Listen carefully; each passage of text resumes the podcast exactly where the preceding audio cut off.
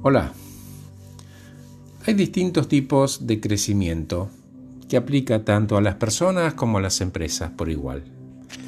Y en este caso te quiero hablar de tres en particular.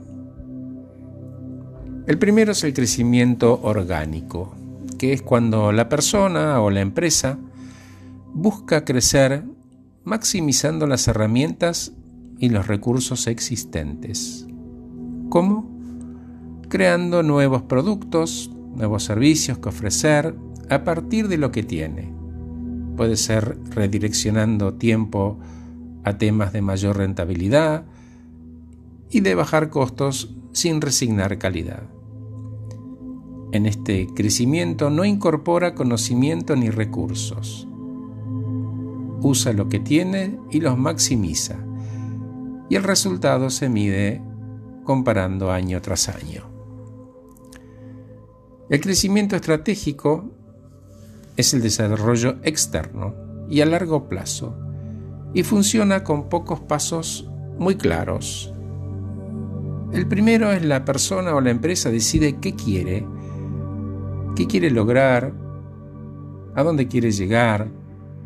Tiene que tener una métrica, tiene que ser medible. El segundo es armar un plan para buscar nuevos mercados, por ejemplo, nuevas audiencias. Armar un plan.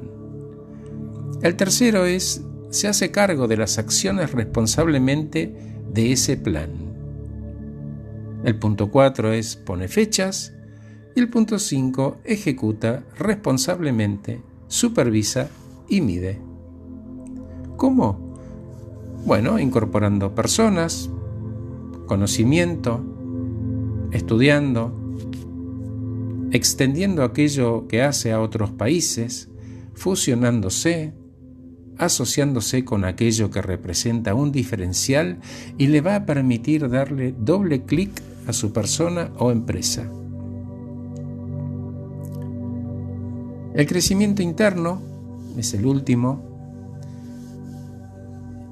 y se trata del cómo, de las distintas inteligencias que vamos a usar para ese crecimiento. La interpersonal, la lógica, la inteligencia emocional e incluso la inteligencia espiritual. Pero me voy a ocupar de tres. Primero la intrapersonal, que es la interna, remite a la capacidad de conocer y reconocer las emociones y modificarlas de forma positiva. Porque si podemos administrar los estados emocionales, vamos a superar conflictos de forma más eficiente y eficaz, seamos personas o seamos empresas. La otra es la interpersonal, que permite entender qué pasa en el otro y cómo decido relacionarme con eso que no controlo, que es el otro. ¿Quién elijo ser frente a ese otro? ¿Qué características mías voy a usar? Si no sé entender al otro, difícil va a ser que aprenda a resolver conflictos. ¿Y cómo logro eso? Busco facilitadores internos, funcionales a mi personalidad y a la manera en que quiero y decido vivir. Y me vinculo, me conecto con Él, construyo un puente. Por último, la inteligencia espiritual. Es la inteligencia aplicada al espíritu, lo sutil, lo trascendente y todas aquellas experiencias que se escapan a las comunes explicaciones de la lógica.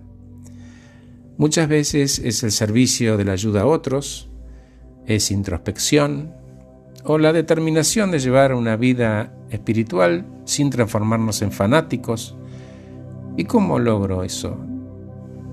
Tener sentido de los límites, el equilibrio interior, la vida como proyecto y la capacidad de sacrificio sin victimizarse. Es la capacidad que podemos desarrollar para responder a la realidad que se presente de la forma más conveniente posible. ¿Cómo? Suelto, me adapto, acepto, sin echar culpas. Es hacerse responsable de lo que uno hace o no hace, dice o calla, transformándose en un protagonista y no en una víctima de los acontecimientos, porque lo que suceda en el espíritu va a tener su expresión y repercusión tanto en las personas como en las empresas. Y te dejo con una frase que dice que la persona en su estado más correcto se transforma a sí misma y transforma a la organización. Gracias por escucharme, soy Horacio Velotti. Acabo de regalarte este podcast titulado Quien se estanca, se seca. Gracias por escucharme. Linda la audiencia de hoy, ¿eh? Que estés muy bien.